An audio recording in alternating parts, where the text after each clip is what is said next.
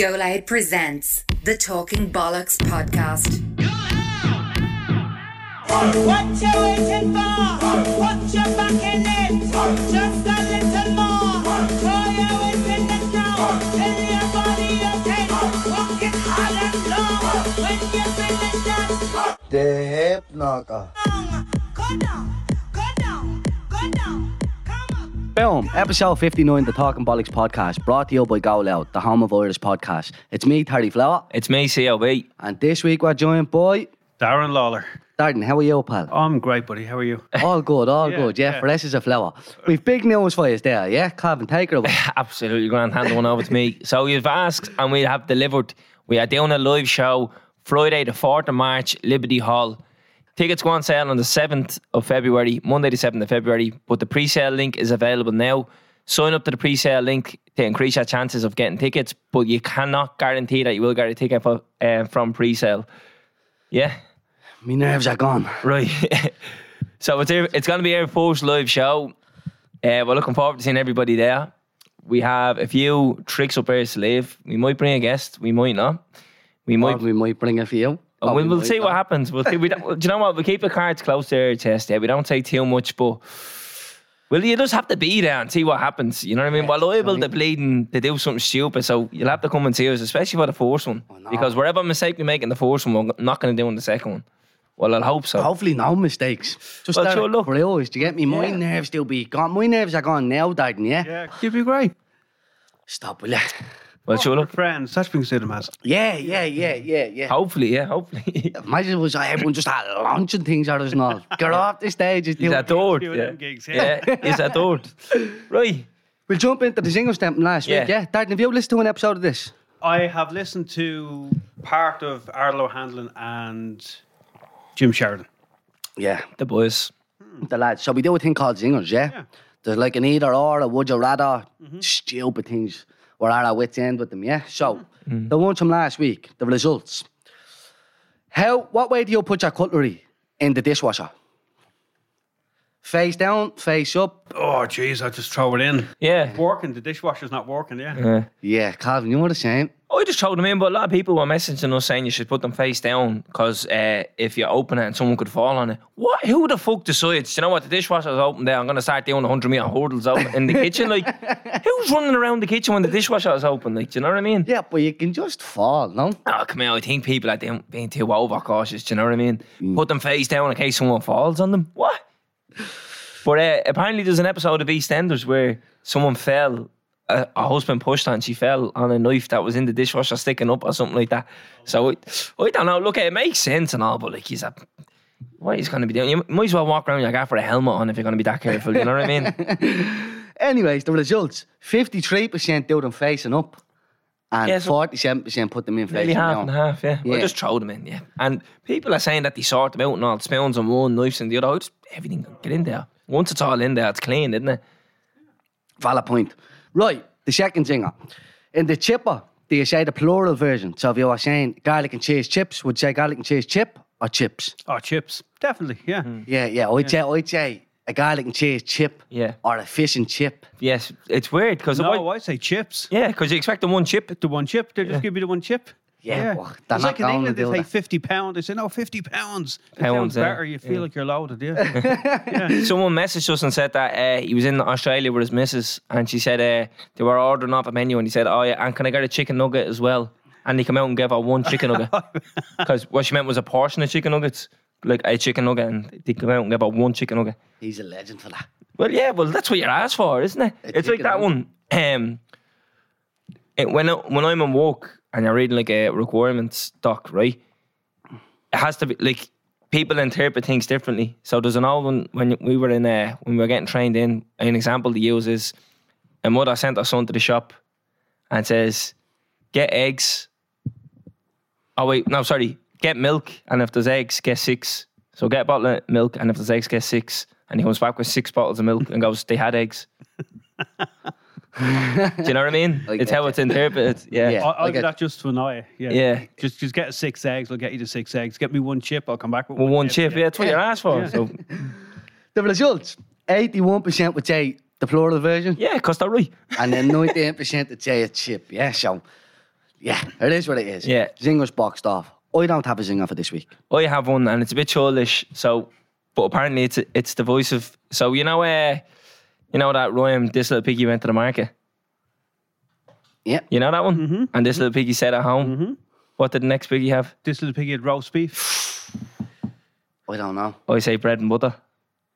And this little yeah. piggy had none. Yeah. Is it? So apparently this is a thing. Uh, And some, is that the answer you were looking for him to say? yeah, yeah. You Some people say roast beef. Oh, very good. Yeah. some people say roast beef, but some people say bread and butter. So do you say bread and butter or do you say roast beef? Look at what fifty what nine episodes in. We're struggling, I think. Yeah, This, mu- what, like, we're close. We're close to the end. Shout out to Ryan Bowles and anyway, so sending me that one. He's from Ringsend and his board's from Finglas, and he said there's be trouble with that. I'm from Finglas. So it could be a Finglas thing, actually. Yeah, it could be a yeah, Finglas yeah. thing. but uh, yeah, I think what, in the last couple of Yokes with Zingers, of That bad. podcasts You were with bad. Yeah. Have Yeah. you got one, Darren? No. No, the funny one that somebody said, a weird one, is that if you're in the shower, do you wash your hair first or do you wash your body first? Oh, that's actually, that's actually not a bad I wash one, my hair first. Yeah. Yeah, I, I uh, wash my hair think, first. trying to, something stepping in. Yeah, I think I do. Yeah, I wash my hair I wash first. my yeah. hair first. Yeah, Yeah. hair's yeah. the first thing to get wet, no? When you think about it, yeah. Yeah. Well, it's a question you have to think about, isn't it? Yeah, Yeah. it is. Yeah, that's not bad. Yeah. It's That's something not you have to think about. Yeah. You came in here prepared, didn't you? Yeah. I yeah, had to, yeah. love that. Love And I don't have much hair, look. You're doing well. what? You're doing well. I know. I know, I'm trying to fellas. Move her over this side of it. Yeah. Fellas half your age with quarter of the hair. 25, 50 this year, man. Mm. Love it. Right. Something we forgot to mention. So when the tickets go on sale, they're going to be twenty euro each, Including and booking fee. and then there'll be a booking fee with it. Right. Won't be So much, but there'll be a hall door and booking fee. and booking fee. Yeah, so just that's it. Keep that in mind. Yeah, suggestions. Uh, Twenty euro is actually a great price as well. Yeah. Just saying, you know what I mean? So people have sorry. It's a round figure. Yeah, I think it's reasonable. a score. Yeah, it's a Hold round figure, on. yeah. Bleeding twenty blue for a score. That's what I was gonna days. say, yeah. Yeah, do you know what I mean? Smokes are about bleeding twenty one euro or something. Yeah, Yeah. long like a cocoa pop. Yeah. uh, some people uh, sent us in a couple of questions. They want to know who books the guests and how do we get the guests. Both of us, both of us. Oh, I mean, both of us and go loud. Yeah, So like, there's a mixed bag. yeah. So we have to say on the guests, but that's not, that doesn't mean that we say get us this person and they come in. Uh, the lads do suggest people for us. Like it's a team effort here. You know what I mean? Everyone has to pull that way. Yeah. So we would say, can you get us X, Y, or Z? Because the lads might have a better reach than us, or we might know them. And if you go through the guests that we've had, we, we do actually know most of them directly, and we just send them a message, ask them, do you want to come on? Or sometimes the lads in Go Loud will send a message for us. Like Darren, that's how we got you in here. Yeah. Uh, and yeah, but They just suggest them sometimes. Some- like they say, lads, what do you think of this person, that person, that person? Yeah. We'll be like, no, no, sounds good. Yeah, or whatever. Yeah, but we do still pick the guests because I know a lot of people are getting very snipey and narky about it, saying like, "Oh, you can tell who's picking the guests." We pick the guests. Yeah, yeah, yeah. It's So- always been like And that. would there yeah. be any somebody? Would there be any time somebody would say, "No, we don't want him on," or "We don't want her on"? All the time. That happens, yeah. Last Oh, week, God. this week. Don't Bring your man on.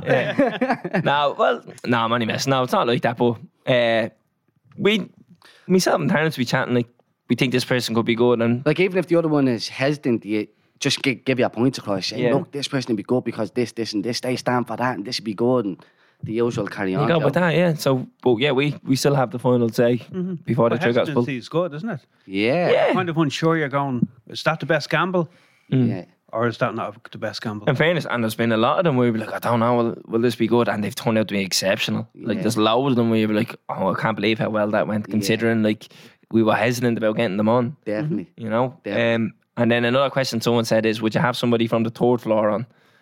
I always said no, because we're not allowed down on the third floor. They shouldn't be allowed up here. Yeah, but we're not allowed down because of our antics. Yeah, but like, it doesn't You matter. don't realise how loud we are. It's actually a joke. Like, Yeah. soon as we come in, like everyone's like, ah, for fuck's But sake. what's the third floor? So Uh, we're on the fifth floor yeah. now. The third floor is all news Newstalk on. and Oh, the Dress professionals codes and all, yeah. See, the only third floor I knew was when my auntie lived in Ballymun. Yeah, Yeah. so you don't want to go And there we're from either. Finglas, we only have two floors, upstairs, downstairs. We don't have a third floor. Yeah. Yeah, yeah. No, the third floor in this gaff. Ah, stop. Yeah, big business getting done down there. You know what I mean? I think they have a bouncer on the stairs. You know what I mean? Sorry, So lads, don't not let you tonight. no. No, No, we're not allowed. But uh, do you know, I, might, I actually agree with them. Yeah, Eddie Roy. Yeah, the bleeding neck of us. We do be screaming, shouting. I'm going. I'm going down that third floor after this. You're looking not going down now because I heard a rumour going around. Hey, mugs are down there. Have you ever talked about this? Because We, we can talk about it. No names. No names mentioned, right? Is that your mugs is in your face or your mugs is in your pocket? And mugs. Yeah, Yeah, but- keep away. yeah, yeah. Don't let them in. Yeah. uh, we had mugs, personalised mugs. Me and Terence have yeah, our names and the logo were on them. And we brought them over, and that was grand. Everything was great for a few weeks, and then just one day they went missing, and we kind of let it slide, didn't we? And we didn't really didn't know. we didn't. Did we not know? caused murder. I mean, we caused murder. No. Calvin tried to make us look real nice. Though. Do you know we what were I mean? Where's your mugs? We were refusing to do a podcast and all. We didn't get them. I didn't get them back. No, but we still. We did. We did get them back. today. Yeah. We we did get them back. What did you read for a big fucking herd in the table. Yeah, we we did. Uh, we got the back eventually, and then he went missing again. But I don't know how did we how did we not get good more than the second time then? I think we were over it. But what, We should be the ones Yeah. stroking. I think it's an insult. I think that's somebody acting the bollocks for us because they're personalised mug. So it's not as if you're using it by accident. They know who owns that mug. How's your fucking name, That's what I'm saying. What's that logo and our name? So they know. Is it not secretly an invite to come to the third floor? That's So it could be a setup. Yeah, I a think Trojan horse Yeah, kind of thing. Come down to the third floor. Yeah, your mugs back. handcuffed. Get them out of here. They were acting the bollocks on the third floor. Pat Kenny lumping the head off the two of us. So you have to stage one Pat Kenny show to get Mm. your mugs back. We're gonna. I'll just walk into the middle of Newstalk. Sorry, I'm looking for a couple of mugs. Or I found a few. Yeah, and walk out. Calvin with the dad jokes. Do you know what I mean? Yeah, but this is just a little message. Yeah, bring our mugs back. Or else. And that's it. Or else you'll be down looking for them. That's it. That, that's that. That's that. Suggestions done. Yeah. Uh, no real questions this week. A lot of just Yeah, went send went in in. See, when we, we put the yoke up on uh, the Instagram, on the Talking Bollocks Instagram on a Sunday saying suggestions, and people just keep writing in there, you that great, just do it. Went to do it." live show and all. Yeah, Yeah. we're like, no, tell us something to talk about. We don't know. We, You should do a greatest hits of all your show. Not about on a Saturday they have like an RTE. I'm and telling call you. it a load of bollocks. They- Don't I'm- they? yeah. No, I'm telling you, he's there's- on the- the ball. No, I don't think so. greatest hits There- for Was somebody onto you? Because ah. there's a leak in, it- in this building. Every time I come up with something, on the next episode, somebody talks about it. Happened in the McGuckin episode It happened a few times. with the film club, remember? I think someone tapped my phone. Mm-hmm. Yeah, Telling you. because Calvin literally only said this to me last week that we should do something like It's that. It's a great. Yeah, why not? They were run through of all the episodes, Do play by run through all play. the episodes, let everybody see who you had on. Mm. You know, except for your mugs. Yeah. Yeah. Yeah, your poor mugs. We're gonna get them back. I'm telling you. I'm gonna. Yeah. It's like taken. It is. You know what I mean? There's going to be slaughter on her at Particular about set, particular set of skills. Yeah, fact. So, suggestions boxed off. As I said, send us in actual things you want us to talk about, you get me? Hmm. Darren, Yeah. into yourself, pal.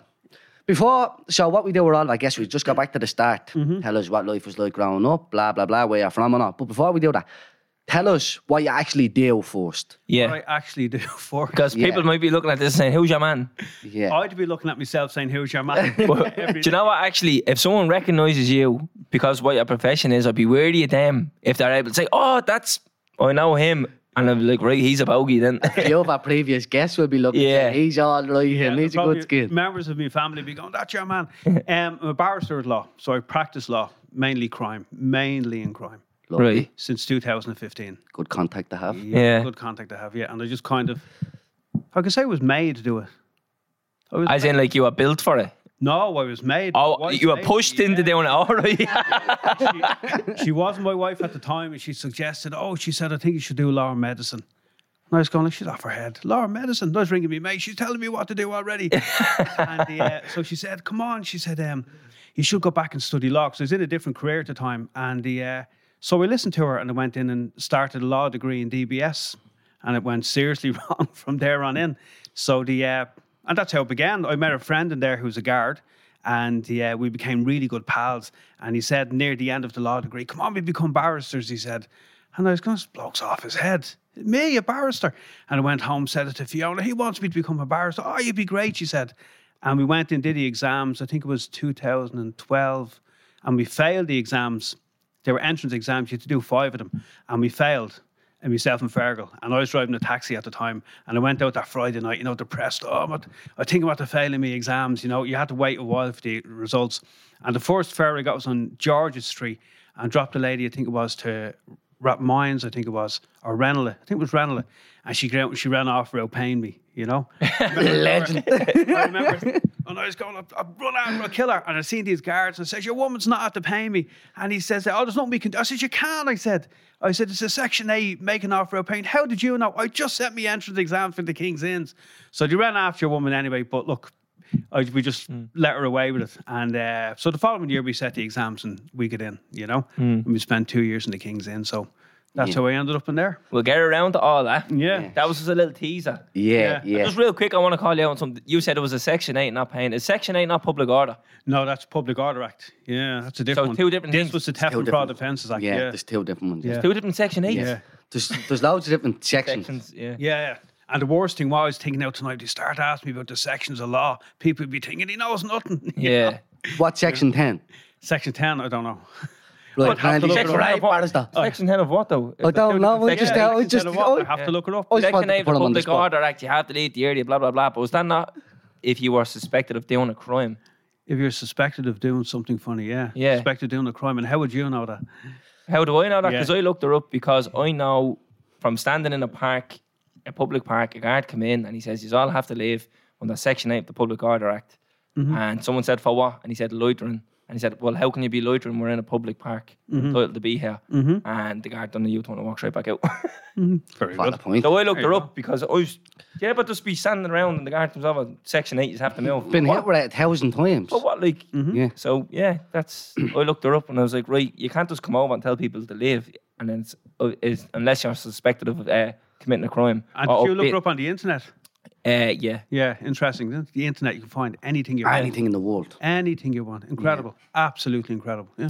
but I made sure like it wasn't on bleeding like Wikipedia or something. It was in like the, Yeah. the proper, Yeah. the proper. You find like, dodgy ci- things on Wikipedia. Advice or something. Yeah, it was, dodgy but- section 8 on Wikipedia, yeah. yeah, no, th- but you know, it's nice to know that because then you don't want guys just coming over for the sake of it and saying a random law and you thinking, oh, right, I, ha- I haven't got the right to be standing here. Mm-hmm. Mm-hmm. And it's like, unless you're suspected of doing a crime or about to commit a crime or, mm-hmm. you know, like that, it's basically being suspicious. So it's always nice to know the law because then you know you can't get yourself caught out. Right, grand little lesson there go. off the COB, fella. I'm like- Oh, I'm grand. like- You should be coming into the courts now tomorrow. Be coming in in a couple of weeks. Is that we asked you to section 10, is it? No, Well, that's why we got That's you why we got you on. We're looking to get Yeah. you there on Nixon. no comment. Oh, stop I'm so wetting, boys. Right, Darren, into yourself. What's your name? Where'd you come from? And what was life like growing up? What's my name? Okay, Darren Lalor's my name, and it's L A L O R. And everybody called me Dazzler or Darren and, you know, D or all other names, but never really, or Lalor. What's the story, Lalor, you know? so they never really called me Darren Lalor. Um, so from Finglas. Uh, I moved to Finglas, I think, when I was two. My mum and dad had a flat in the North Circular Road, and we moved to Finglas when I was two, Ballygall Parade. And then when I was 12, then we moved down to Griffith Close. And so I remained in Griffith Close until about geez, I think it was 2009, and I moved in with Fiona then. And then just life just took over, you know? As simple as that. What was life like growing up? Uh, it was interesting because up in Ballygall Parade, like the the people I grew up in Ballygall Parade were the same people I grew up in Griffith Close. But just then we met other people as well. So we, we've kind of been around the same people all the time, you know? And it was interesting. Like I was always into dogs and music and, you know, contraption speakers and radios and wondering how things always worked.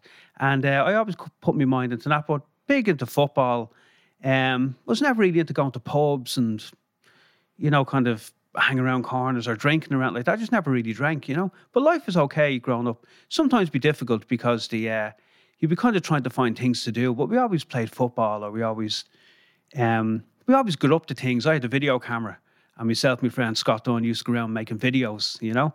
And uh, we used to go on long walks with dogs. So we we just kind of made the most of the time that we had, and we we had plenty of time to make the most of, you know. Yeah, what were you like? nothing. Yeah, yeah, it's different back then.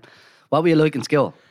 I don't know. I think I left school at 14. What was I like in school? I was interested in school, um, but I just left at 14. I was in Beneavin College. I started in the De La Salle. Well, Mother of Divine Grace made me communion, went to the De La Salle, and then we went to Beneavin College. And everybody thought, oh, Beneavin College, they must be loaded. It was just the secondary part of the De La Salle. And I think I left there when I was 14. Why? I don't know. I don't know what. Woke up one morning, Jeff, fuck this. not Well, I had in. to- Yeah, I ever kind of had a job, like you know, I was doing the job, like you know, working on a milk round and vegetable rounds, and I just didn't go to school. I just thought, like you know, I've, I've other business to do out there, but what Don't the need to business go to was, school, yeah. yeah. Well, that's what I thought, and I was thinking, "Oh, I don't need to go to school. I've other things to be doing.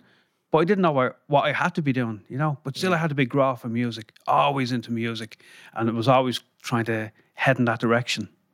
You know, so I left school at 14, started working vegetable round, milk rounds, um, coal rounds, you know, always working for people, yeah. you know, low wage jobs, yeah. And how long did you do that for then? Oh, on and off, I think, until.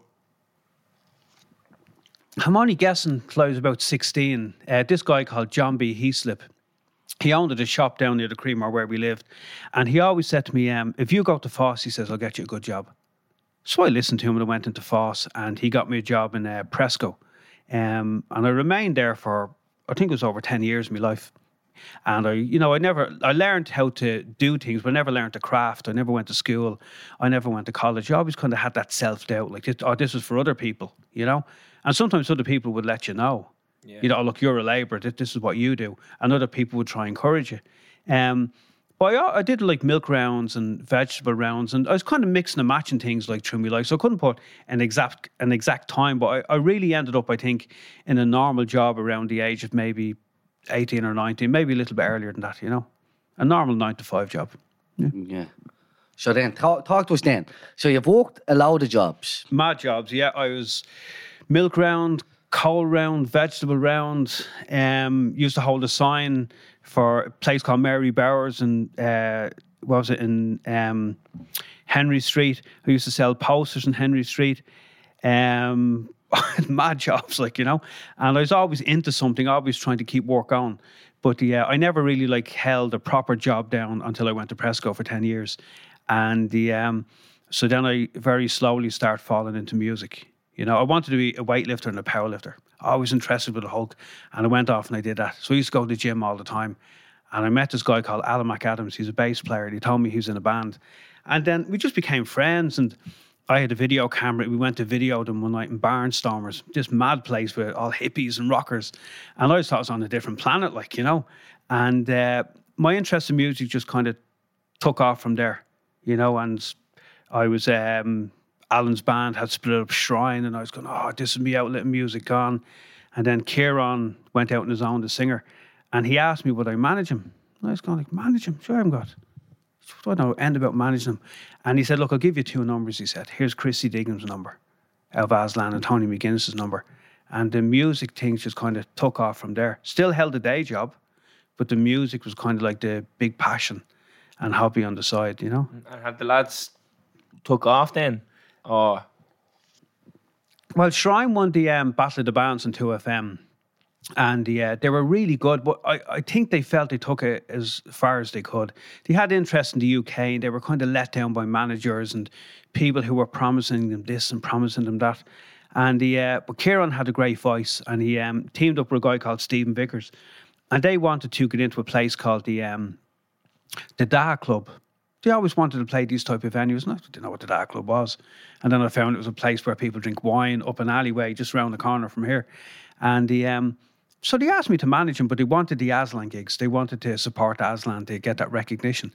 And the um, so Kieran and Stephen went as far as they could, and then I was doing the the Aslan gigs with them. And Alan Downey said to me one day up in the Fingal, he said, Look, we're looking for a roadie. And he said, Would you like to be the roadie for Aslan? And I was going, For me?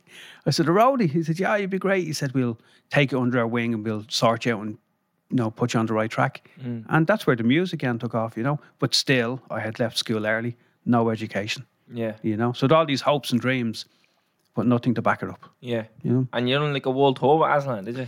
Well, we did. Um, we Aslan. We went to Australia. We were in Spain. Um, we were in France. We went to Jersey. You know, so we were kind of all over the place. Yeah. Australia was the furthest we ever went. You know, and the um, so Aslan I started with Here Comes Lucy Jones just when the album was coming out, and I finished just before um, Waiting for This Madness to End. That was just being released. So I think I was there for four or five albums. But I think it was four albums made in Dublin. Waiting for This Madness to End, and the um, Classics. Oh, great albums. And It was a great time, you know, to go in. Like I was very young. I was um I think I was 26, but very young in my mind. And suddenly I was launched into this kind of um, very, very public arena with Aslan and keeping my day job at the same time. Yeah. You know, trying to balance two things, afraid to give it a full time thing just in case it went wrong. Yeah. And the but it was great. Absolutely great. Dream come true. So you have some stories from that.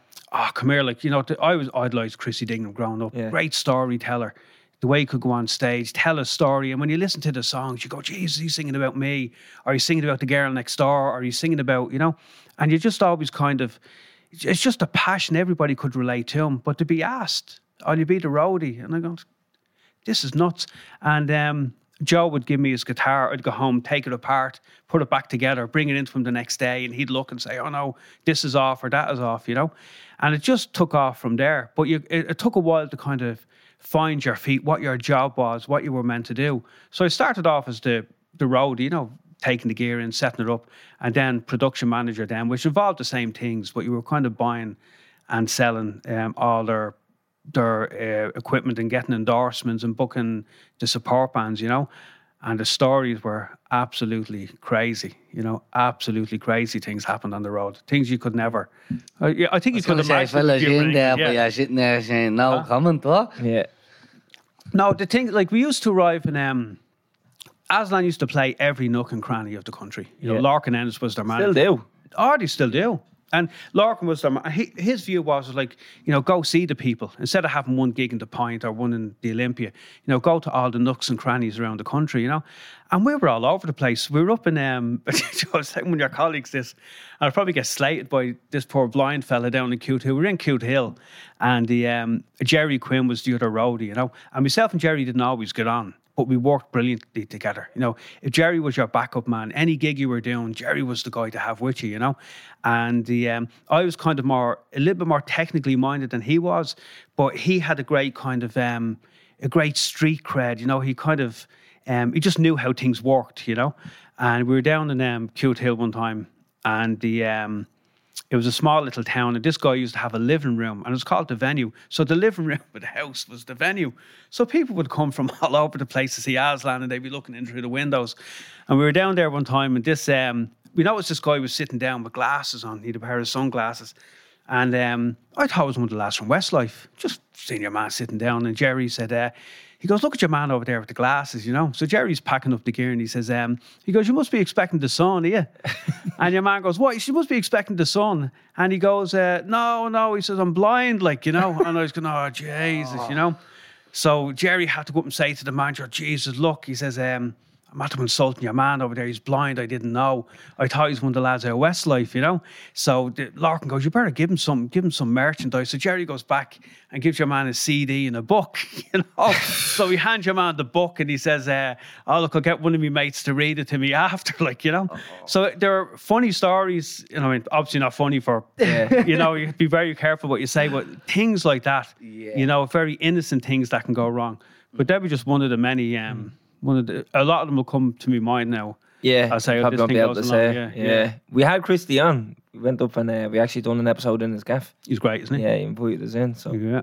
give a shout out to Christy. Yeah. Christy is a legend. That's what we were saying. It'd be great to get Christy in now to the studio. Because one thing we regretted was not hearing him singing, like in front of us. We'd have loved to get him to sing on that podcast. Mm-hmm. But we never got him to sing. We kind of bottled it, didn't we? Yeah, we were like, oh, we'll ask him, we'll ask him. well, we'll like we were in his house, yeah. Yeah. You know what I mean? You don't want to ask when him. you hear that, when you hear Christy open his mouth, I don't mean like open his mouth, but when he when he just sings, it's just that rawness and just that passion. Like you know, it's it's absolutely incredible. Mm. Just to actually see somebody like deliver something, whether he's written it or not, just the way he can, you know, uh, take somebody else's work or even take his own work and deliver it in such a way that everybody gets it. You know, and it's a very um, it's a very unusual talent to have, but to actually work with somebody who you were a fan of for years. Um, I remember one time I was in uh, working my day job, and this girl rings me, Sarah McQuill, and she was crying. She said, "Did you hear Christy's dead?" I said, "Christy's? No, Jesus, no." I said, "He better not be." He said, "He owes me money." I said, "He's dead." And she says, "He's dead." So You say he owes me money. yeah, he owes me money. you know. And I remember like Larkin Ennis, the manager, ringing me. He goes, uh, "Are you getting phone calls that Christy is dead?" I said, "Geez, everybody's ringing me." He said, "Geez, I've MCD onto me and all, like wondering what's going on, you know." So he said, "Look, if you hear anything, he said, give me a shout." So I keep on ringing him, Larkin. I said, "There's no answer to the phone." So eventually got through to Christy. And he goes, "Look, are you hearing I'm dead?" I said, "Yeah." Everybody. He said, "I'm not dead." I said, "Well, obviously you're not, you know." So we didn't know what was going on because Gerry Ryan was on that morning. He goes, "What I heard in sad news." Um, we'll confirm it just after the break, you know. And uh, so I said to Christy, look, you want to, we want to find out what's going on. What happened was we found out eventually that a neighbour of his had died around the corner. But the way Christy would, the, the way he would take things and the way he would explain them, he'd said like, uh, Darren, you wouldn't believe what happened. One of Catherine's friends knocked at the door, obviously to come round to, you know, console her, Christy. And I answered the door and she nearly dropped dead in front of me. Like, you know, I thought you were dead, you know? So the, um, so little mishaps like that, you know. Well, Yeah. mishaps for one person, but tragically for somebody else, you know. Yeah. Unfortunately, I'm sure we'll get the good stories off her. Yeah, the- yeah, When the mics yeah, are yeah. knocked off. So come here. How long were you with the boys for? Gee, I was trying to think of that on the way in. I know I started with um, "Here Comes Lucy Jones" was just being finished at the time. The lads were just kind of. Uh, What year would that have been then? I'm just trying to Early think of. 90s, is it? Yeah, I'd say the early 90s because like 1988 they got back together. Or 1988 to split. 94 they got back, and Goodbye Charlie Moonhead was out, and uh, so the Here Comes Lucy Jones. I'd say around the 90s, yeah, when that came out, and that was just in the demo stages. So I kind I went in very kind of like immature to music, but kind of knew the way I'd like things to look, or if I was going to see Aslan, or if I was going to see you, I'd like the things to look a certain way. And um, the lads kind of had that thing as well, you know, that things should be a certain way. So the um, we went in on that. I went on that album, and then what happened was was then just the tour then happened, you know, the Olympias and all that type of stuff, you know. And um, but they're just great times, you know, absolutely great. And for a band that have been around such a long time with such history, to effectively take it under their wing and like they're teaching you, you know, and then eventually they start relying on you based on what they've taught you. Just a great privilege, you know. And when all that packed in, what did you move on to next then? Oh God. Um, when all that packed in, I was then did stuff with the four of us. They're from Newry. They had a big hit out years ago, Mary, and uh, they were great lads to work with. They used to like rehearse rehearsals, you know. Great songwriters and really, really into their music. And then I moved then on to Mickey Harte. Then we doing stuff with Mickey Harte after he came back from Eurovision, and back and forth to the four of us, and then some stuff with George Murphy, you know. So you stayed in managing music. Um, well, I stayed in doing the production part, you know. Yeah. Now with George Murphy, Dave Brown was his manager, not Dave Brown from Picture House, the other Dave Brown. And I'm not going to say like I co-managed George, but myself and Dave would bang our heads together and try come up with ideas uh, for George, you know. And I was driving a taxi at the time because you know there wasn't that much work around. I always kept a job, and the um, so the uh, the Mickey Harte thing was very interesting to see. We did Croke Park uh, for the um, Special Olympics at that time, just to see the reception that Mickey Harte would have on the big stage, you know, and then going to work with somebody like George Murphy, you know, kind of on that kind of folk end of things, you know. So the um, I've seen um, I've been around kind of different no, genres of music, that word. Um, but they all had their own story to tell, but they're all unique as well. You know, because George did stuff with the Dubliners, and I was going like Ronnie Drew. And then, uh, like, Mickey Harte was doing things with, like, he supported them um, Tommy Kitten down in Cork. And I was going, Tommy Kitten. And then, like, Aslan were doing, you know, obviously they were headlining all their own gigs. So it was a great mixture, a great kind of mix of a bag to be thrown into. Um, so you pack all the music stuff up, that, or that just kind of fizzle out itself? No, it just kind of fizzled out. Like the Aslan thing ended like on just a phone call, you know? Yeah. They have these things of ended. I mean, Christy got a phone call when they finished for him. I got a phone call and they finished for me, like, you know? And when that happened, like, you're devastated. You know, 'cause they've literally just taken a big chunk out of your life, you know?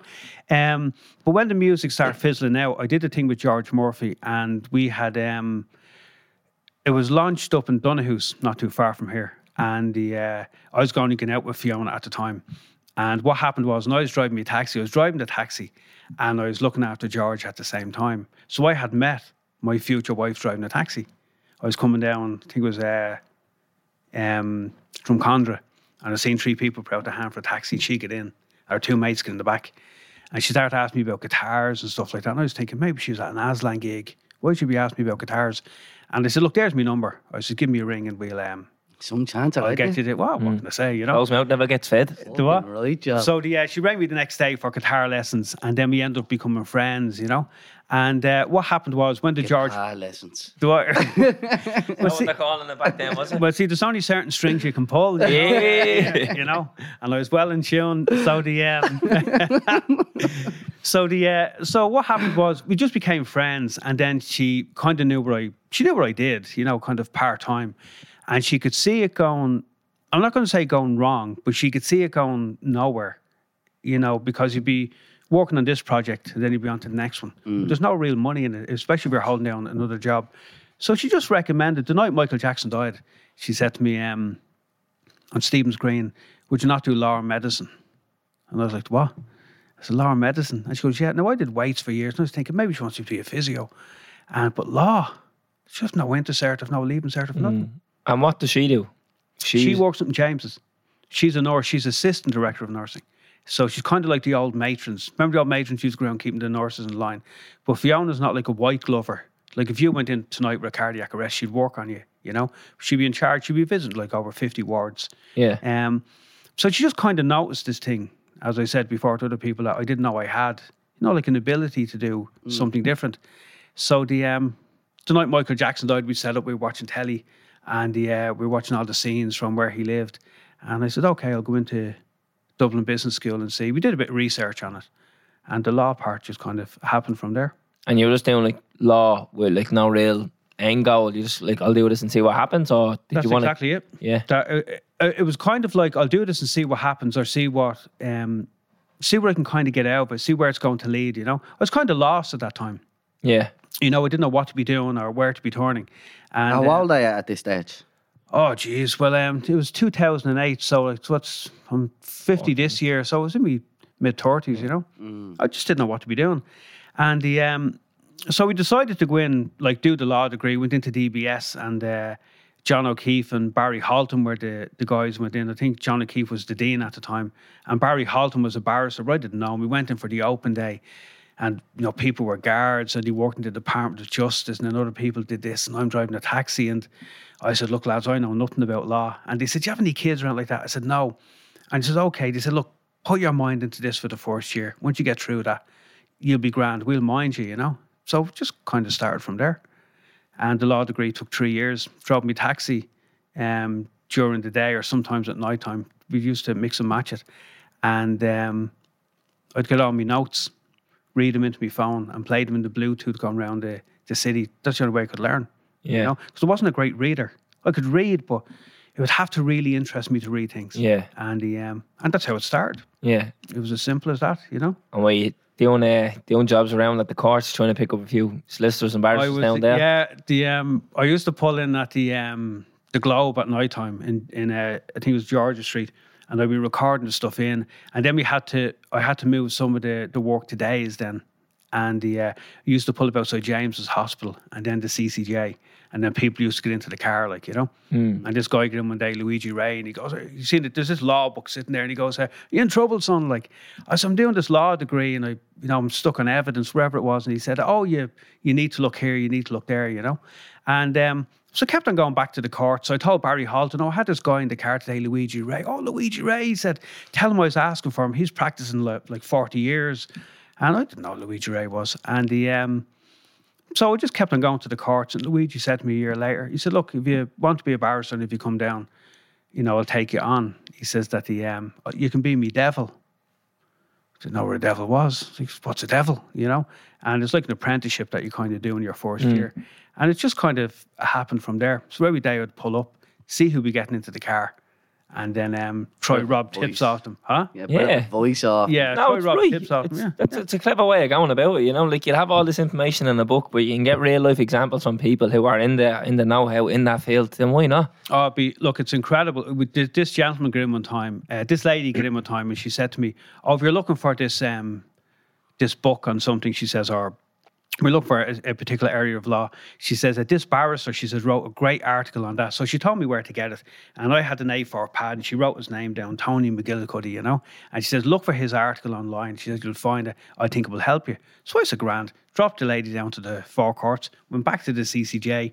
and four or five people, wherever it was, came back, came into the car then, and uh, I threw all their stuff in the boot, and on the front seat was the A4 piece of paper. So this gentleman get in, he picks it up and he goes, um, he says, "What's my name?" You know, on No this way. A4 pad, and I said, "No, wait, I'll tell you what happened." You know, so all these coincidences just kind of happened at the same time, and the um, I just stuck with it. You know, it was tough, Yeah. but I stuck with it. You Did know? you ever imagine when you were younger you'd have gone into that? Not a hope. No, you wind me up. Not a hope. Did you ever have any run-ins with law? And you'd be like, you know, No, I u- like I used to look at the difference between right and wrong, you know, and how come he can be guilty of that, but he's not guilty of this, or how can the police do this or do it? I was always kind of interested in how things worked, but um, I didn't have any run-ins with the law. Like everybody else. I mean, you know, you get your scrapes growing up, but I, I kind of kept myself not going to say clean, but you know, away from trouble. I was always busy doing You can things. still travel, sort of. Yeah, yeah, you know, but that doesn't mean that you know. There's other people out there who kind. Of, you're going to sing now, is it? Yeah, yeah. There's other people out there who kind of. um It's not their fault, you know, kind of like who they are. Yeah. Because they, maybe they came from a, different background, and it's very important that people recognise. I've been very lucky. I mean, Aslan took me under their wing, you know, to to do what I've done, you know, for a lot of my life, and Luigi Ray took me under his wing. But all this thing with law wouldn't have happened if it wasn't for Fiona. You know, she kind of just noticed something there that we can kind of build upon and, and try get a, a proper education. yeah, it just seems very weird that you'd pick like law for a career if there's no kind of background there to uh, it, like to, to steer you down that way. And especially you said you said your wife is in medical as well. Yeah. But just law seems very weird. Like, it, mm. and I think this is a big thing. Like, there's so many people from our area who will have run into with law, mm-hmm. but don't choose law as a career, or their siblings don't choose law as a career. Do you know what I mean? Because you wouldn't be short a few clients. Oh yeah, it's a banker. But see, I didn't pick law. It was Yeah. picked for me. Yeah. Yeah. you know, and the uh, but it was just it's kind of like somebody saying to you, "Look, I think you should do a podcast," and you're probably sitting there going, "What should, why do we want to do that for?" But it's just an idea, and I just, I just, excuse me, I just went with it. Like, why not? Because everything, everything else I did in life, you could say was a gamble. But life is not a gamble. I'm not here for that. I'm here to do something, and sometimes you don't recognize yourself what you can do or what you can't do. I mean, when I started with Aslan to to work with Aslan up to get to the Point Depot or to do the the Made in Dublin, the Five Nights in Vicar Street, and to be in charge of that production, like the the the live part. of it. Now, obviously, Larry Bass was the guy who did the Made in Dublin part, um, but to be part of the uh, the live production and to to run it and to advise on it, all that came about only because other people seen in me that maybe he can become a little bit better at what we think he can do. You know, so it's just when other people see it and they kind of, it's like pimp my ride. They kind of take you, they fix you up, and you become their product. You know. So the law thing is not a hope. Me growing up doing law. Yeah, very profitable career though, isn't it? When you think, but like, no, well, let me tell you, the answer is no because when you were saying earlier on, um, I'll give you, I'll give you an example now. I'll give you a question. What would you say? I get paid for going into the district court. Now, my, my practice is mainly in the district court because I'm young in years at the bar. You know, I'm there mm. since 2015. I was some working the circuit court, but mainly district court. So, what would you say on your first day in court? Not your, if you were in court for the first day, I get paid. So let's think now. The first day in court is like you get. We might apply for legal aid. I might advise you on. I might advise you on the charges that you have. We might do a bail application. You may plead guilty on the first day, but for the first day in court, what would you say I get? I don't want to be smart or anything, but I, I've never actually had to pay a solicitor. Yeah. No, but no. but Yeah. Well, actually, well, well, actually, well, even that. Neither have I. Free legal Un- aid. under the, well, in, under the free legal aid scheme, what would you say I get paid? Three fifty. I think. Uh, I think. I don't know. Couldn't tell you. Oh, okay, so you Did you say higher or lower than three fifty? Five hundred. 500 for the first day in court under the criminal legal aid scheme. Your tickets are 20 euro plus the booking fee for your show that's coming up. Yeah. Isn't that right? Okay. And I get my haircut for 20 euro around the corner from where I live. 16 euro, throw the girl a 4 euro tip. I get Tips paid. Love. Yeah. I get paid under the criminal legal aid scheme 25 euro and 20 cent to represent somebody in court on the first day. If you plead guilty and we do the plea mitigation, you know, telling the court why you did it, and you, you know, I would get um, 50 euro and 40 cent. If it goes to hearing, we get 67 euro under the criminal legal aid scheme. So people think that So you don't want the boys to get a strike out in the first day eh, then? no, it- see, it doesn't. It, it doesn't work like that because when somebody comes in, like they're literally, I'm not going to say placing their life in your hands, but something has gone wrong in mm. their life, you know, mm. and they're saying, look, you know, I did it or I didn't do it or whatever the situation is. And when we people think that when you become a barrister, there's like a, um, you know, there's gold at the end of the rainbow. There's not. See, this is something I'm glad you touched on it there. People putting that your life, their life in your hands, because like through more experiences in court, like personally, and when I went with friends, and I've Yeah. seen like people being represented, I couldn't get my head around it because like I'm one of these people that if I fail, I fail because of me. If I succeed, I like to succeed because of what I do. Yeah. Um, when you see someone standing up in court and they have someone else speaking for them, and it's literally like they're whispering in their ear, and the solicitor or the barrister is speaking. I'm like, you could have actually just spoke those words. You know what I mean? You don't have to say them to the middleman. Mm-hmm. But you and that, can. oh, that, yeah, you could. But I mean, that always baffled me. So I always thought to myself, like, why are these people not just representing themselves? And not to be insulting to Mm. you or your profession, but I just thought these people are they're very timid when they're speaking Yeah. to judges. They're like, oh, my client here on the day in question did this. When you're like, have a bit more conviction in your voice. You know what I mean? Stand up, put your mm-hmm. chest out, mm-hmm. speak, sound convincing. Mm-hmm. And then you see like it be put back or whatever, and you're like, to me, it just never sat right with me. You know, and. uh it's just the whole the whole experience with law and the courts. I think it needs to be cleared up, especially for, for people in our area. And Jim, when Jim Sheridan was on, he, he said it. He's like, "You're not very coerced in law growing up. No one actually tells you anything Yeah. until you're in the thick of it, and you have to learn quick then." And I just think that's something that needs to be broadcast a lot more. You know, there's resources available to you. You know what I mean? Like there's knowledge out there. Go and apply yourself with with things like law. Like simple as that. Like I looked up what Section Eight meant mm-hmm. in the Public Order Act, so it can't be abused towards you.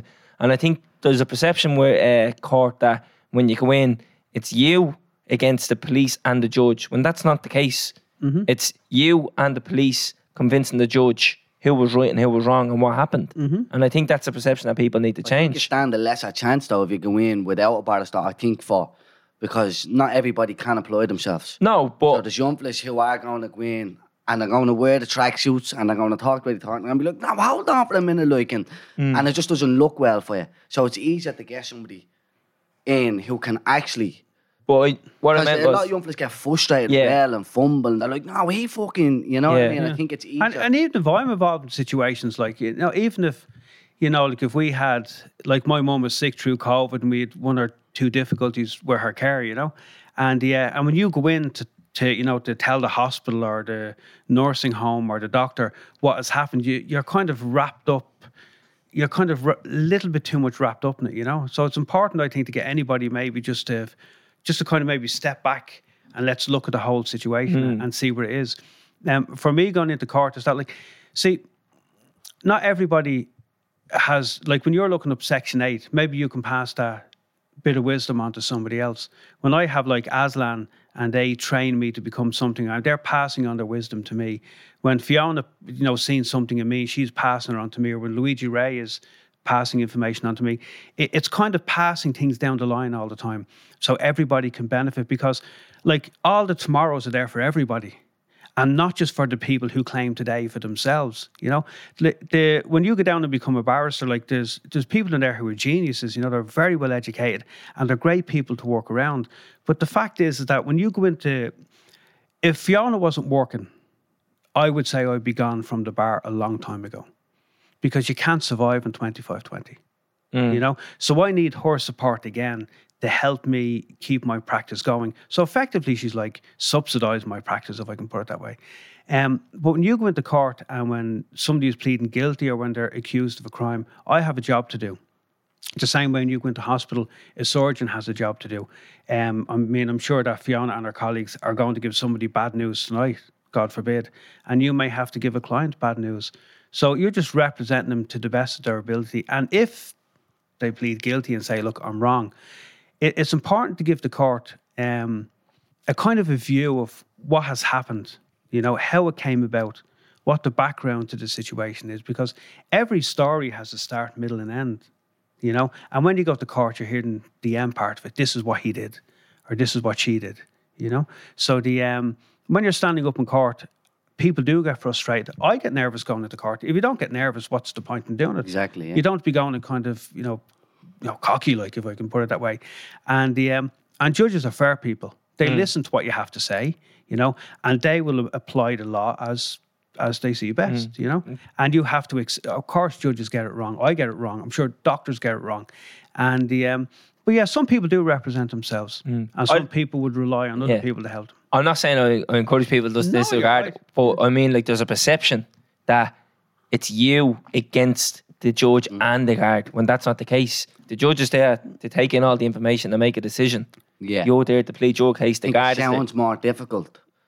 Um, like if you just think about, oh, I'm up in court, you automatically think, barristers, Mm. I need help. that. Yeah. yeah, help. But yeah, what I meant as well is it's not you against the two of them. Mm-hmm. It's just you against the one. It's you against the person who has you in court. yeah, And the two is are pleading with the judge. yeah. You know, yeah, like that. yeah. Like the, I had one run in in uh, court in my life, and it was struck out.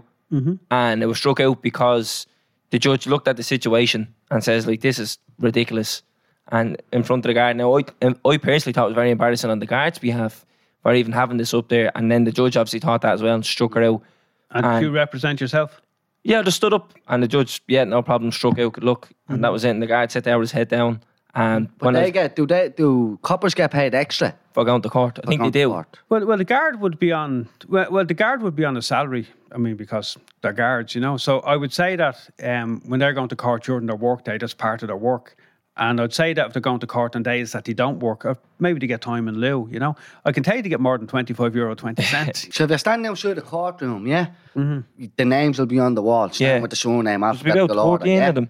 And if you look on like certain months, they'll you, most of the time it'll be one copper has about ten or fifteen Yeah, people. the day I was in court, On- with on one the same had like 13 people up. Mm-hmm. All there on could be stuff. there could be any reason behind that. There could be there could be any reason, you know. So you wouldn't know. I mean, I get a call today. Oh, will you go into court tomorrow and do A, B, and C? You know, and you're given the papers. You meet the client. You find out what the situation is. But it, it's kind of like. It, it's kind of like going to the hospital and say, well, why didn't they give him that treatment, or why did they give him this, or why didn't they give him that? You know, it for me, every situation is very, every shop is easy to look into from the outside, but when you go in, you start to kind of realize what it's all about. And hmm. everybody's situation is different. Every allegation is different. You know, every guilty plea is different, you know? And so it's easy to read the newspapers and say, oh, look at this and look at that, you know, unless you're really, Yeah. unless you're really in the case, unless you really know about it. So it's very hard to comment on something that you're not part of Yeah. uh, unless you're part of it. And if you are part of it, you can't really comment on it because it's between you and the client Yeah. and the court, you know? But I think there's, I think this is something, it's like a mystery, like the law and courts and stuff like that to people until you're in the thick of it. You know, like that, and then people learn about as they're going. And I think that's the wrong way of going about it because you're learning on the job, but like, it's a delicate thing, you know what I mean? Because it, it literally could be your livelihood is in, is in even on like, the line there. if you were diagnosed, God forbid, like if I was diagnosed with cancer tomorrow, I'd be off reading up about the cancer I have and what not to eat and what medication and should I go running or should I do this, you know? So I think that when something knocks on your door, it's only at that time you'll actually sit back and Yeah, it's a good and, way of and- looking and at it, look yeah. at what it is. Yeah. Yeah. And that's the only way I could explain it. Like for me to go into the courts and stand and represent somebody, um, like I'm 50 this year. I went back to school very, very late. And for me, it's just like this is incredible to actually stand and represent other people. For me to walk onto stage and tune a guitar for Joey Jewell or for Billy McGuinness or Mickey Harte or for Blue. We did a couple of things with Blue or to walk on the same stage as Madness. You know, these things are incredible to do. Um, but it's only when you're when you look at a, a show, like you're going to have a lo- live show coming up, mm. and you'll actually see from your live show the amount of work that goes into that. Mm. So behind the scenes will always be behind the scenes, unless you look behind the scenes. Mm. I think. Yeah. So, uh, you eventually got, you went back. You said you failed Yeah. your exams. You eventually you passed them. I eventually passed the King's Inn exams. Yeah, Yeah. And horrendous. so what, what what way is it work then? So you pass that, you get into the you get into King's Inn Yep. College, is it? So, excuse me, I did the uh, law degree in DBS. yeah. Dublin Business School. That was three years. Yeah. And then you have to do your entrance exam to get into the King's Inns. That's to become a barrister. Is Yeah. It? So when you get into the King's, so you get your law degree in Dublin Business School. And when you're going into the King's Inns, you do your barrister law degree. So those exams are over five days, Monday to Friday. Yeah. Three hour exams. If you fail one, you have to come back next year and repeat them all. You can't move on to the next You one. can't Yeah. move on. So what happened? No, you, you have to sit the whole five of them, and then after you sit the whole five of them, Uh, even if you knew you failed exam number three, you still have to sit the other two. And a, a year later, you have to go back and sit them all again. Oh no way! So even if you say you passed one to four and Yeah. you failed five, you can't just say five. No, you have to to go sit- back. Oh, you have to go oh, back next that, year. yeah. So we had failed those kind of force five exams, and the uh, so what city colleges were very good to me. They prepared me for the King's Inn entrance exams. Uh, Philip Bork said, "Look, we have this program in place. They help people, you know, get into the law society to become a solicitor, and we have one to help people get into the King's Inns." To become a barrister, we get all the information you've learned over the past three years, and we compile it in such a way that you're able to answer questions. You know, you've all this knowledge, you don't know how to apply it. So Philip Bork put this thing together, and uh, myself and Fergal McSherry went in, and we did the exams. Yeah. and we failed. I think I failed one. I failed one exam, and I think it was a few points short on another one. And Fer- Fergal had failed a few. So the, uh, the year later, then we went back to city colleges again. They prepared us again, and we got in the second time round. So we spent two years in the King's Inns, and in 2000, excuse me, 2015, we were called to the Bar of Ireland. You know, mad, absolutely. What does that mean? Call to the bar. That means you're a, a You're- barrister. you're- yeah, you're kind of sworn in as a barrister. So Yeah. the graduation is in the King's Inns, and then you go to the Chief Justice. You know, I'm not saying you go to the Chief Justice, but you get down to the Supreme Court, and they swear you in. So upstairs, you know, you have your gown on for the first time, and you have your three piece suit, like you know, and you're going, great, you have a three piece suit on, and um, I'm real small, like so they got all the communion suits. I like communion suits, they'll fit me, like you know, and the um, I used to be a guy down there called Peter, and he'd put the the wig on your head and make sure it's straight and all. And he'd face you around to the mirror, and she can see herself. You're like, oh, and um, then you get down. You kind of you take her out before the court. You know, they, they sw- it's like being sworn in. Yeah. if I can put it that way. So- you're called to the bar. Give or take, it could take you five years to from when you.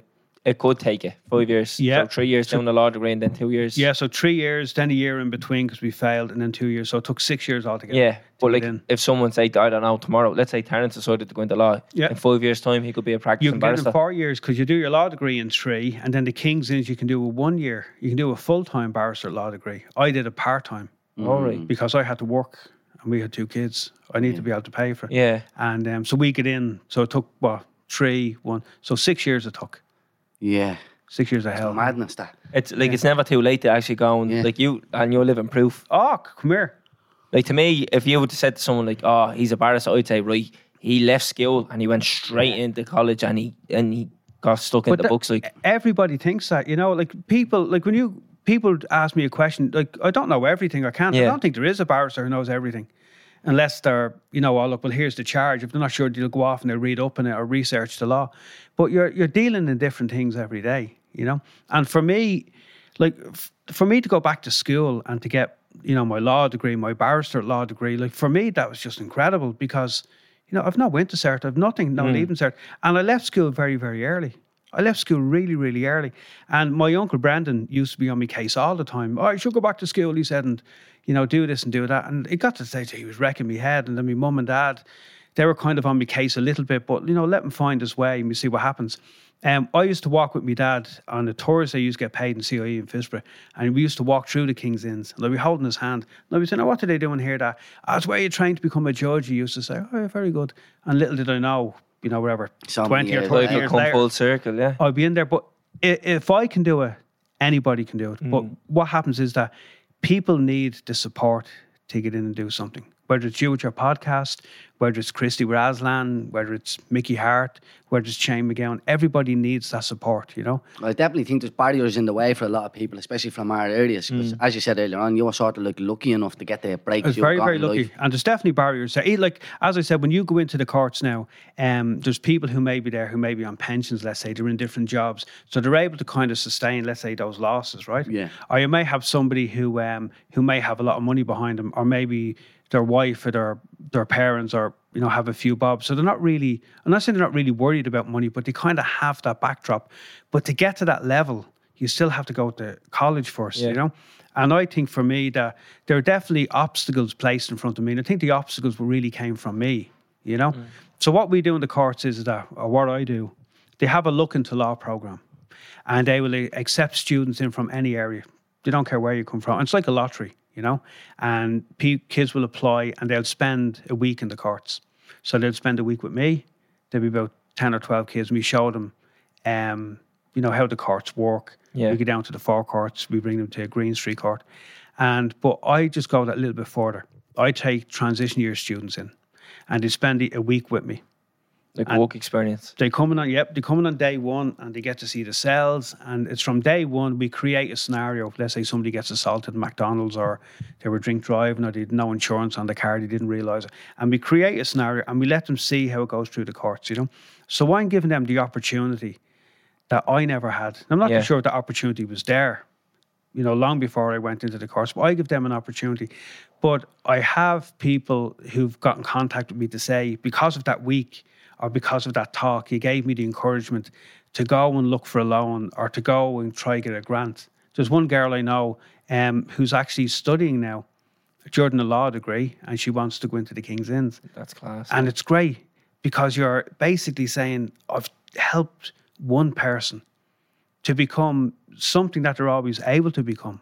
they never But thought they could be. Yeah. They just never realised. it, Yeah. You know? And that's the thing. So you were saying obstacles. I'd love more people in our area to get involved in law, but on the other side of the law, you know what I mean? Because they're always on the wrong side. And as I said, Yeah. you always come well and versed in the law. When you're on the wrong side of it, you need to find out. Mm-hmm. I'd love to go up to court and hear a lot more solicitors and barristers that sound like us, you know, and be like, that's class because it's not.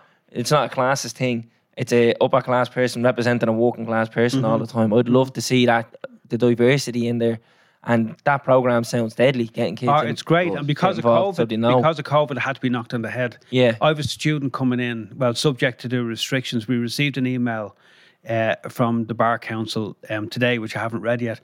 But the um, and this thing I do, I do it myself. But the um, it's great to receive guidance to see what courts are open and what courts are closed and how things are moving. But when you have a student coming in who's rattling, I mean, rattling, they're coming into the court. It's great for them to see something different. And even if they go to James's and they spend a week, let's say, working alongside a nurse, you know, it's great just to give anybody that opportunity, you know. But definitely, there's definitely barriers um, for people to go back to education, without a shadow of a doubt. is it when you go back as a mature student, the point system goes out the window, doesn't it? Um, yeah, the point system for me, it is. I paid for going back to DBS. yeah. So when I went to DBS, I think the fees worked out fifteen thousand for that for the three years, and the King's Inns worked out twelve thousand. I think twelve and a half thousand.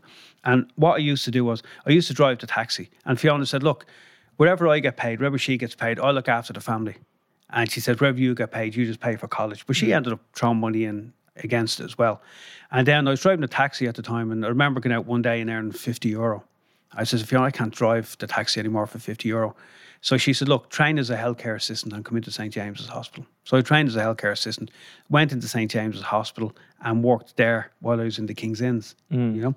So the um, so I was kind of lucky that way that we had Fiona's income because it was just me on my own trying to support, let's say, two kids. Yeah. Because we had we didn't have children when I went to college. You know, the kids came like on my second year. Actually, my first year exams was criminal law, and uh, Fiona went into labour on that day. The, exactly one year later, on the same day, my exam was company law, and Fiona went into labour that day. You know, and absolute disaster. And in year three, they were saying, "All right, is there anybody pregnant now?" You know? but the um, so I was very lucky that way, and I was extremely, extremely lucky to have that. But the um, it's the people I worry about is somebody who doesn't have that behind them, who doesn't have the financial backing behind them. And there are some grants there. Yeah. I think there should be more grants. Yeah. because everybody deserves a chance to be what they are. Every mm. single person, you know. And if something stops them, they're going to have to try to get over that hurdle. And it's my job and your job and everybody else's job to help them. Mm. I think if you're out of education for more than two years and you're over the age of 23 or 24, you qualify as a mature student. And that's when the point system goes out the window. Yeah, the point system went out the window for me. I just we just paid, and I said Yeah. paid away like bride people, but we just paid But yeah, and, and, did and did did uh, Hmm. you know did it the the two degrees, but the um, but anybody can change their direction Yeah. if they're just if they're just pointed in the right direction. Because a very simple mistake that you make in life can bring about a lifetime of guilt, and maybe not a lifetime of guilt in the courts where you're guilty of a criminal offence, but you know things happen, trauma happens in people's lives. Mm. And what happens is that that lifetime of guilt just kind of, I shouldn't have done that, or I should have done this, you know? And these simple mistakes hang on to you forever. So I'm just happy that people literally just got me at the right time and said, this is what we think you should do. Mm. You know, I've been extremely lucky to have the life I'm at the having. Yeah. You know, I mean, like working with my idols, Aslan, you know, working with the four of us, you know, Jesus is great. Working with Mickey Harte, you know, working with George Murphy, you know, like uh, designing George's album cover, uh, doing some of the photographs. I mean, these are, and still holding down a day job. So I was very lucky and very privileged. Um, but for somebody to come along and say to you, look, I, I think maybe you should do something different now. It's it's a, it's just great for someone just to catch you and just pick you up and not change where you are, just face you Go Yeah. into yeah. in a different location. And you're living proof of that. I'd love somebody who's listening to this who maybe is a bit lost and doesn't know. Like it's not too late. You know what I mean? You can apply yourself. And I know you said there's not many, but there is some resources out there like Yeah. grants and access mm-hmm. programs and stuff like that. So mm-hmm. if people are thinking about to go back to education, especially becoming a barrister, I remember at that time when I did have that run in in court, I was in sixth year at mm-hmm. school. And I remember thinking like, this is deadly. I'd love to get involved in this. Mm-hmm. But the points for law at the time, I was like, there's not a chance I'm getting it. Like, you know what I mean? Yeah, yeah, yeah. And I always said, look, I'd love to go down that route because I don't know, you may not have noticed this, but I love arguing with people. and uh, I was like, do you know what? I'd, I'd like to get in there because mm-hmm. I'd like to, because I'm like yourself, I'd like, I like the process of things and mm-hmm. understanding the process and then being able to apply that and be like, well, this is what happened and this is what was broken, this is what wasn't broken, etc. Yeah. So, like, imagine somebody listening to this now and like, you know what? I, I'm 25. I don't know what I'm going to be doing with my life. Even just one person. I put up a thing on LinkedIn. I was looking at it today. It was 11 months ago. Just a kind of brief, maybe eight or nine liner of how I. I think when the when the pandemic came, people were panicking over their leaving cert, and I just put something up just to say, oh, "Look, this is what I did," and it got. Looking at it today, I think it got 301,000 views on LinkedIn, and I was getting messages off people who had exams on Monday, and they were sending me messages on Sunday saying, "I read your article. The King's Inns did a, a brief article, and I was doing exams tomorrow. I didn't want to go in to do them." But kind of your art, your thing is kind of at the egging me on to go in mm. and do it, and like if that's just one person, Brilliant. you know, if you can just change the whole thing just for one person, it's uh, it's incredible. But I think government they just need to they just need to wake up. You know, let's change this all elitist society. Let's Yeah. create opportunities for every single person. I'm practicing at the bar. I'm in court in the morning. I mean, I may not be a, a practicing barrister come September. You know, because I won't be able to survive on fees of twenty five euro twenty cent. You know, and something has to be done. I mean, if if, student nurses were paid twenty five euro and twenty cent, you know, for representing somebody or looking after somebody, there'd, there'd be war. You know, so people have to to wake up and say that if you're doing an important job, regardless what it is, that you have to be paid and you have to be paid properly. So the way it is with me and some of my colleagues, I mean, in March, um, in March, uh, there's going to be a situation now where barristers at my level, uh, you know, may have to walk out of the courts. You know, may have to walk on the steps of the courts and send a message to government to say, you know, like twenty five euro twenty cent is No, it is. is not. It, it's an insult. Yeah. So, but I say to people, go back to college if you can, or go back to school. Study anything you want. If you're studying law, go off and be a barrister. Become a solicitor. Keep away from crime. I mean, the criminal end of uh, practicing until the legal aid system is fixed and fixed properly. You know, and maybe go in house working somewhere or keep at civil law. But don't let anything stop you from becoming something that you've always could have been. You know, and it's up for everybody, I think, to pass on that message. I think it's up to everybody. Yeah. So, Darren, you're sworn into the bar, yeah? You Yep. what's your first day in court like? first day in court was on. I was dropped outside on a Monday, and my wife dropped me outside, and she gave me a fiver for my lunch. So with a fiver, I had me gown in a bag, and I was going, "Oh Jesus," you know, like it's like lunch money. And I remember waiting for Luigi Ray to arrive because he was my master for the year. It's kind of like an apprenticeship you do, and yeah, to make sure that you don't bankrupt the state or anything or make a show of yourself. And my mate rings me, and he goes, "Come on," he says, "down to the." Uh, to the the early house, he says that we get down to. He was working in. James. I said, I've only a fiver. Come on, leave that till tomorrow. I said, I have to go in. I have to go in. So I went in on my first day, which was on Monday. And Luigi, we did my first day, you know, getting the feel of the place. And he said to me um, Monday night, he says, Your first day making an application in court will be tomorrow, will be Tuesday. And I was going, Oh, Jesus. So he told me what I had to do. And obviously, I went in the next day and I was kind of you don't know how loud you have to speak or how loud. I just remember like making the application. I could see like the kind of the, the breeze passing everybody's hair, probably shouting like you know. But it was um very nerve wracking, you know. But yeah, I did it, and it was a challenge, and the um, but very nerve wracking because you were trying to. You knew Luigi had you well briefed what you had to ask, why you were asking it, any difficulties that could happen with the application or anything that the court may ask you.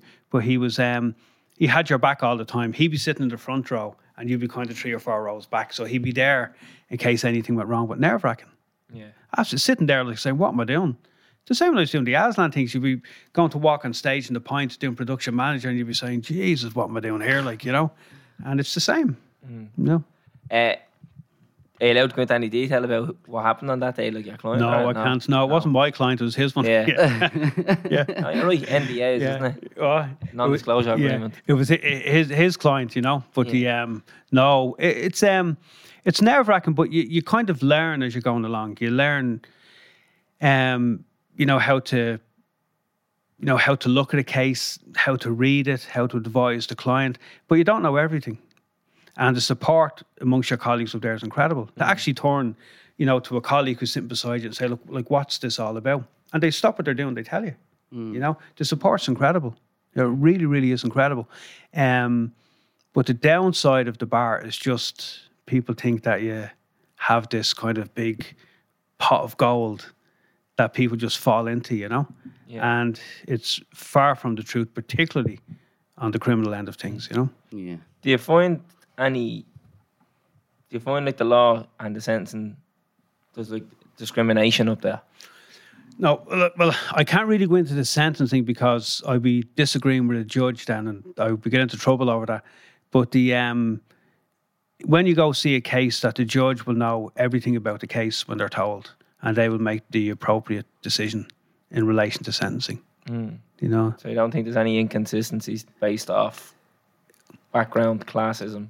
Well, when you're looking from the outside, it's very easy to see the inconsistencies. But hmm. if you're sitting, I suppose, on the bench with all the information, I'm sure that the court will make what they think is the right decision, you know? Hmm. And if you disagree with the decision, you can always appeal it, Yeah. you know?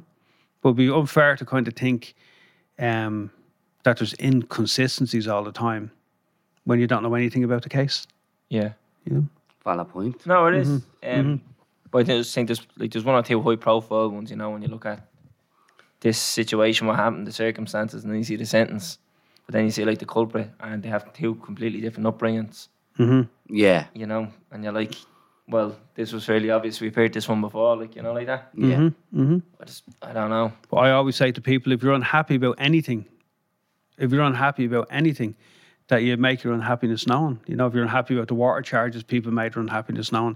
If you're unhappy about the law, you make it known to your politician. You know, and see what happens there. But um, when you're when you're sitting down and you're looking at a case and a, a judge, you know, he or she makes a decision, they make the decision based on what's in front of them, like things that we wouldn't see because we're not involved in the case.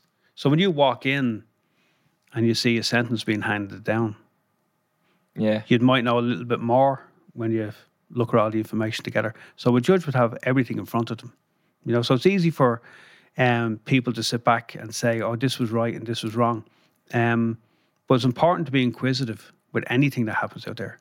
And if you're not happy with it, well then you speak to government, whether it be the health service, whether it be law, whether it be a judgment. But the um, I don't know about inconsistencies. I'd say it would be a little unfair for me to talk about that unless I know all about the case, you know. And even if I did know all about the case, who am I to make a judgment when I'm only there since 2015? yeah. But There like you know the way they say, like what's it? Justice is blind. Mm-hmm. I don't think it sees a bit better with money. See, it's a bit better with money. So if I'm rich, you're saying that I might get a better outcome. Well, I don't know about that. Like, you know, I'm not rich. Look at the outcome I had. Mm. Absolutely awful. yeah. No, I don't. that's just a personal opinion of mine. You know, But I don't know. You might think different. You might But think every, different. everybody's views are important. Yeah. You know, everybody's views. Like I always say, there's three versions of every story. Your like side, their there's side, and your the side. No, there's your side, there's my side, and everybody else's version. Like you know, Mm. and the um, and it's important that people have a view on something. You know, regardless what it is, people have a view, and that they express the view, but it has to be an informed view. You know, because it's very easy for people. You look like on Facebook or you look on Twitter and people are commenting about, you know, like I'll be on Twitter and I'll give out about something, run a, a shadow of a doubt. You'll look at my Twitter feed, you'll see it. I put a post up today about legal aid fees on my LinkedIn account, you know. So I'm only look, I'm only expressing a view based on where I am. Yeah. You know, but I wouldn't dare express a view based on something that I just pulled out of the sky, you know, because I'd be leaving myself open for criticism. I just think it'd be a foolish thing to do. Mm. mm. You know, but you're, but it's important that you have them views. Yeah. it's important that you everybody has a view and that everybody lets their view be known. Mm. You know, mm. Right? That's the law. and That's a fact. Do Yeah. well, you know, yeah, man. Who? That's, that's the law. and That's a fact. What's his name? Do you know? What Richard Grogan or something, is it? Yeah. oh Richard, could you watch Richard Grogan? Oh, Yeah. he's great. Yeah. I think his podcasts are great. You know, absolutely brilliant. Just the way he's podcast? not the podcast, sorry, videos. way- yeah, he does Yeah. have these videos. Yeah, Yeah, yeah, yeah. And just when he's talking about, let me tell you, I did. I watch them all the time. I learn a lot from them as well. I think there's a niche there because he's all, what's he, uh, employment, law. Yeah, There's, there's a niche there Yeah, for no. criminal law. But the, when you look at a solicitor, like I mean, uh, like Richard Grogan, like how long is he around doing what he's doing? He like he's probably a genius, Yeah. Yeah. absolute genius. And I'd be sitting there watching that, going, "Geez, I didn't know that." Mm. You know, or you see a newspaper clipping, you know, where they talk about something, geez, I didn't know that, and you keep it, you know, Yeah. and you say, "No, I'll, I'll keep that handy in case I needed some time to go off and look at something." But I think he, he's really tapped into the social media aspect. He does question box. Has the game wrapped up. Yeah. So you can just send him whatever you want to know. Or like, I don't, what I did find out from his videos is that like if you are on annual leave from work, Mm-hmm. you book your holidays and you're sick, you get a sick note, you get ten days back. Yeah. Mm-hmm. That's fucking deadly. But There like, you imagine- are. you could tap into that for criminal law. People can actually send you questions. You can do a 30 second video answering it. Well, see, what happens with the barrister part is, is that is the um, the the client is actually the solicitor's client. So the solicitor's kind of like a GP. You know, they're they're brilliant at lots of things. You know, and because they do criminal law, they may pass on the case to you because you're kind of specialize in that area, or maybe you're a little bit more familiar with that area. So what happens is that the solicitor's my client. And then it would say the accused or the injured party is their client, you know. So when people come up to you and say, "Oh, well, I'll tell you what happened last Tuesday," we're like, "Oh, hold a second, you know." We can't give that view unless we're instructed by a solicitor. They they will say, "Darren, will you do this case for me?" And you go, "Grand, yeah." And uh, then you can advise in it then. But you can't be just uh, like kind of have a questions and answers podcast, you know, because the, we get into trouble over that because we're not briefed in the case. We don't have the the full story behind us where the solicitor would, you know. So we kind of specialize in certain areas. Yeah. You know, so when I say I specialize in criminal law, there's people who be more experienced than me. So if I get something landed on my desk and I'm not too sure, I'll be asking them. Yeah. But I can only uh, um, deal with something that a solicitor instructs me on. Nobody can walk in out the street and say, "Oh, look, will you do this thing for me?" They can ask for it. They can go into a solicitor "Look, I want him to do it," but you can only be instructed. Does that make sense? Yeah. Yeah. No, I Yeah. get it. I get it. Yeah. But like Richard Grogan can go on. He can have his uh, His Q&A. his videos. Yeah, they're great. Brilliant. Ah, absolutely brilliant. Very Yeah. informative, yeah. brilliant. Yeah. Yeah. Learned a lot of things off those. Yeah. You know, and I think he's making the best of social media. He's making it very. inf- Like you went up and looked after Section Eight. He's making the information for people readily available. You know, and uh, I'm sure he'll probably get a lot of work out of it as well. Mm. You know, but he's um, it's something he's been doing a long time. Employment law. Mm. You know, Yeah. and he's on every show. Pat Kenny. Mm. You know, he's on Claire Byrne. Yeah. You know, has it wrapped up. Yeah, no, he does, yeah. Mm-hmm. So, uh, I want to be the next Richard Grogan. right, wrapping this up, but before we go, don't forget, Talking Bollocks Live, Liberty Hall, Friday, March 4th. Tickets on sale Monday, 7th of February. GoLoudNow.com forward slash events. Sign up for the pre sale. Doesn't guarantee you a ticket, but does increase your chances. 20 euro excluding booking fee. Get onto it. Take us out, Johnny. Boom. Subscribe to this podcast for free on the Go Loud app. What you waiting for? Put your back in it. Just a little more. Throw your weight in it now. Tell your body you can. Walk it hard and long. When you finish that The hip knocker. song, go down.